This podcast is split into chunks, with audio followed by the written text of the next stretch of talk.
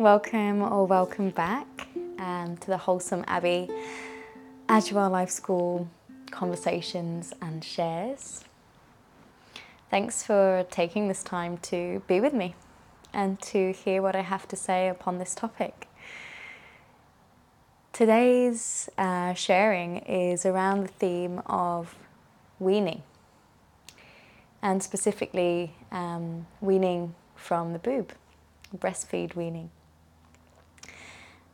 Just to say, I'm no expert in lactation, breastfeeding, child development, child psychology, um, but I am a mum who has lived experience and who meets life with curiosity, trust, um, a whole scope of emotional availability. Um, and I always intend to nurture and nourish myself and those in my space. So with that in mind, I wanted to share upon the theme of our weaning journey and how it is looked, how it is felt.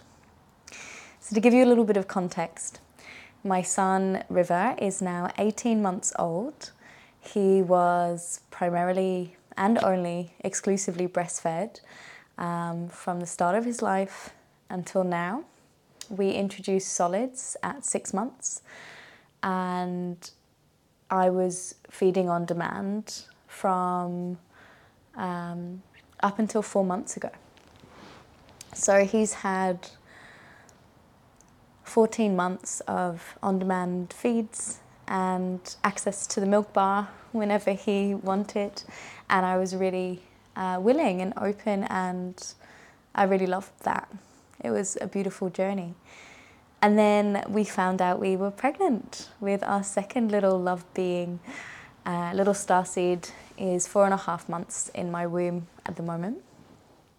And honestly, the day that we found out we were pregnant, I had an energetic check-in and was like, I need to wean River. I need a gap, like I need a break in between feeding him, giving him that part of me, and then the next little one coming along and doing the same. I knew that the pregnancy would take a lot of energy out of me, so any output, any further output of energy, um, I was looking to um, minimize my expenditure. So I was kind of open to going quite firm and quite strong, because I actually, in the first trimester, with the first few weeks, I was starting to develop an aversion to breastfeeding. If you haven't heard of this, um, it is quite common in pregnancy, if you're still feeding, to experience this, and it's it's a detest or a dislike, or like actually like wanting to be out of your skin or take your hair out when you're breastfeeding. Um, for me, it was more so of a, like, I don't want to do this anymore. Um, it's becoming more cumbersome, more um, time-consuming than it is endurable. Um, so I did a little bit of research and I sat with um, how I wanted to do things. I had already heard about one technique that I was keen to explore, which was with two plasters across your nipples. Because River is a shirt puller and would always like get his hand into my bra and onto my nipple to tell me it was time for a feed, I knew that he needed something physical, like a physical barrier to tell him that they were out of bounds. So took, taking on some advice from um, some research and some experts in the field that I had dropped into, and I'll pop the details below of some of the things that I read and the ebooks that I enjoyed. And I knew that to have a successful weaning journey, I needed to take my time. And so my instant thought of, I can do this, like, let's just do it, became more fluid and more graceful, um, understanding further that actually my physical body needs time to adapt to stopping producing the milk. And my little one, River, needed time to adapt emotionally to one of his biggest comforts in the world being taken away. We had done a lot of moving around in the first year of his life. So we didn't have a lot of landmarks in terms of his environment being his support system and his comfort blanket. It was my boob. Wherever we went, he was on the boob and he knew he was safe. He knew he was looked after and nurtured. So I needed to accept that that was going to be more of a process and a journey. So to begin with, we started to drop one feed at a time. This was after I'd already told him, ouchie, ouchie, all gone. And he would only feed when I agreed to feed. So it was not on demand anymore. The milk bar was operating at different hours. And what really helped that transition was the fact that River could comprehend that something had gone. So before we even commenced the weaning journey, the few weeks leading up to it, he started to say, gone, when a bowl of food had been consumed. All gone, gone. When Papa left the house, gone. So he understood the idea of something not being there. Object, impermanence. So that really helped because I could tell him they've gone, or they're ouchie, ouchie, all gone. They sore, they hurt. And it worked. I didn't realise how adaptive he would be to that. He got it, and he would only then have milk when I agreed upon it. Um, and that started off, instead of maybe five feeds a day on average, we dropped down to four, and I would just space it out. He was still napping twice a day at this point, and I was feeding to sleep at this point. So two of those daytime feeds were reserved for pre-sleep, getting him to a sleepy space. The other two were scattered throughout the day when I chose upon it, usually when we were at home, if I was comfortable on the couch, or if we were in the car and he needed settling, if we'd stop somewhere. And then that lasted maybe a couple of weeks, just staying with the drop of one feed and me reiterating the boundary of him only getting a feed when I was open and willing to do so. From there, we dropped down to one nap during this time. So that helped because that meant I was taking away one feed um, just in that regard to go down to one sleep. So we were down to about three feeds a day, including pre, pre-night feed. And it was going well. My body was adapting and he was adapting, and he started to understand that there was less and less booby time. And then more recently, with his only one nap a day, we dropped down to two feeds a day. So one for that nap time and one before bed. There was a time where I completely night weaned with Jeremy support, my husband, and then we had to go back. We went to Sydney, we all shared a room. He could sense and smell me and knew my boobs were there, so I started to feed him overnight again. He was also unwell, so I just wanted to get him through that period of um, being unsettled in a new environment and feeling unwell, with breast milk and boob time overnight. We still kept quite firm with um, the two feeds in the day. And then more recently, I just knew it was time. River developed a cold. He was struggling to feed through his nose. It was making me irritable, trying to get him to sleep, moving my body a lot more, standing while pregnant a lot more, trying to get him to sleep. And I thought, maybe this is nature's way of telling me it's time. Maybe I just have to to drop it. So that was like, I'm emotional thinking about it because that was hard.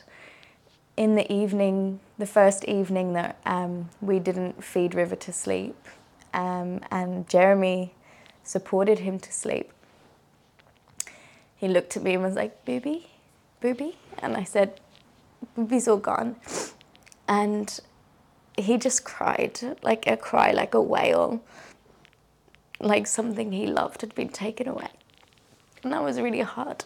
And I cried with him, and we had to cry together. And I told him I understood, and. And then I kind of dissolved upstairs, and I wanted to give Jeremy and River some space to start this new ritual, this new rhythm of Papa putting him to sleep. It's hard to step back when you've been a mother who's been so proactively involved in the sleep cycle and pre-sleep rituals, and especially when your body's physically involved in that act of supporting your child to sleep. It's actually really hard to step back, but I've, I've been getting better at it. So I just dissolve upstairs, I take myself off quietly, and I take a bit of time for me. I take a long shower, or I do my my face hygiene before bed. And the first night was really hard. River cried a lot, asking for mama, mama, mama. And it took maybe thirty, thirty minutes total. Um, until Jeremy managed to find a technique of standing and doing this strange movement that actually worked to get River to sleep. And and then throughout the night he woke and asked for mama. And I said to Jeremy, if you can just ride the storm until like the small hours, like maybe four, five a.m, then I can come in and I can be with him just for that comfort if he's looking for me.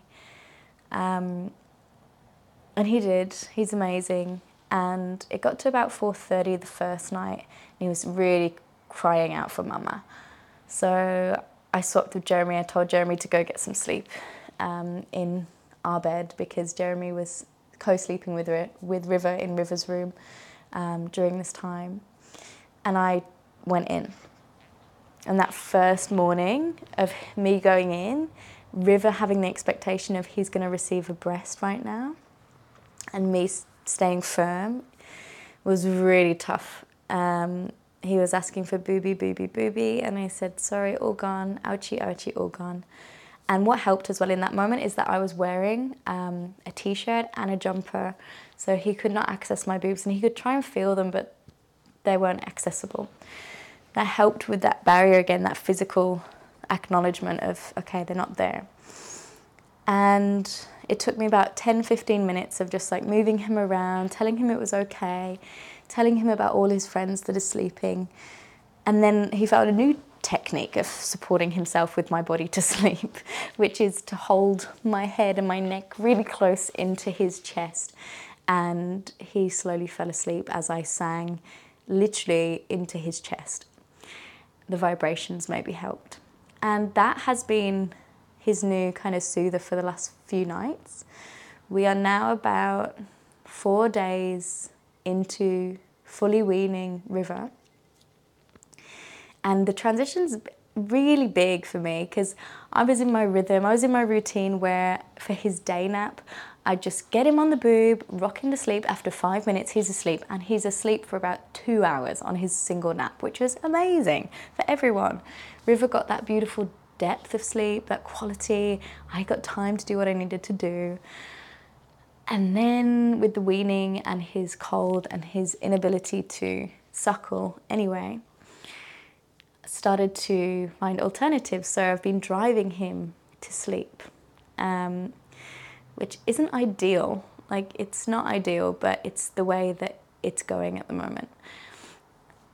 And I think once he gets more settled in with no booby and Papa being involved in his sleep support, um, then it can be interchangeable with me doing that and doing the same thing that his dad does, or reading to him till he sleeps, or finding a new technique. But for now, we're in the transition, and he's car sleeping in the day. And sometimes that only lasts forty-five minutes. Sometimes it lasts an hour and a half. So it's a little bit less predictable, which has been quite tricky, but we're just riding it. This mama has had like full night's sleep, albeit with a few toilet breaks, because my bladder is getting pushed upon by a new baby anyway. But this mama has not been woken throughout the night. And when I say throughout the night, River has always been a wakeful little one. Not that he stays awake when he wakes, but he wakes and then you soothe him and he goes back to sleep. But that could have happened five to eight times on average. Like, that's a good time for us. And now, after fully weaning him and just with Jeremy consistently being there to support him back to sleep, he's waking once on average a night.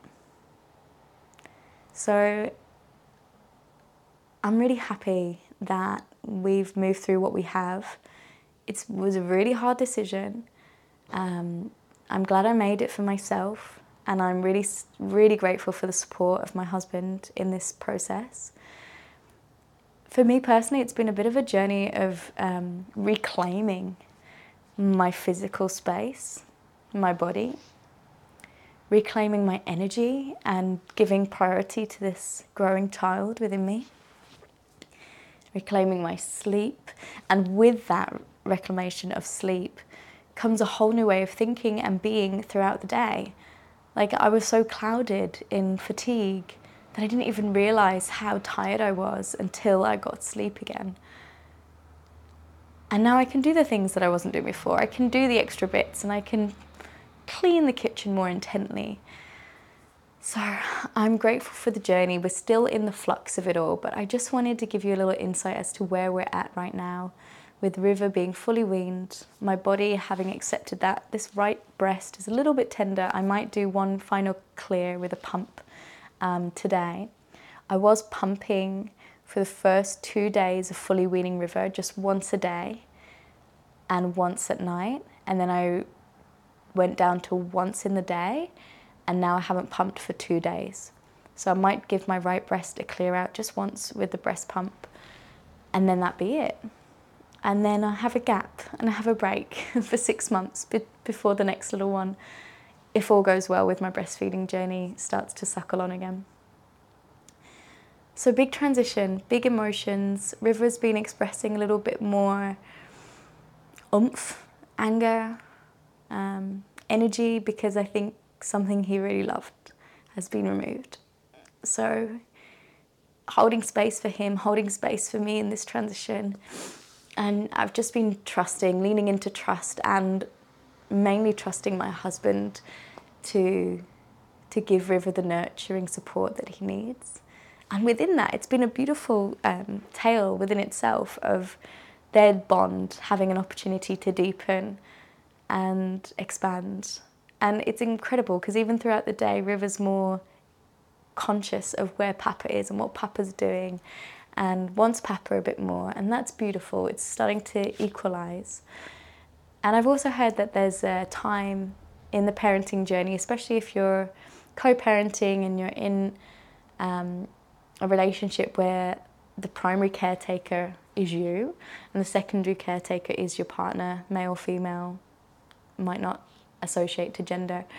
But when they step in, there's like, it's an initiation, and it's a rite of passage for them to go through to strengthen their bond. And the primary caregiver caregiver can step back and say, okay, I've done the initial part of my giving, of my service, of my love and devotion, and now I choose to trust here, and I invite this person to take more on so that I can do less within this. So there we are. That's where we're at.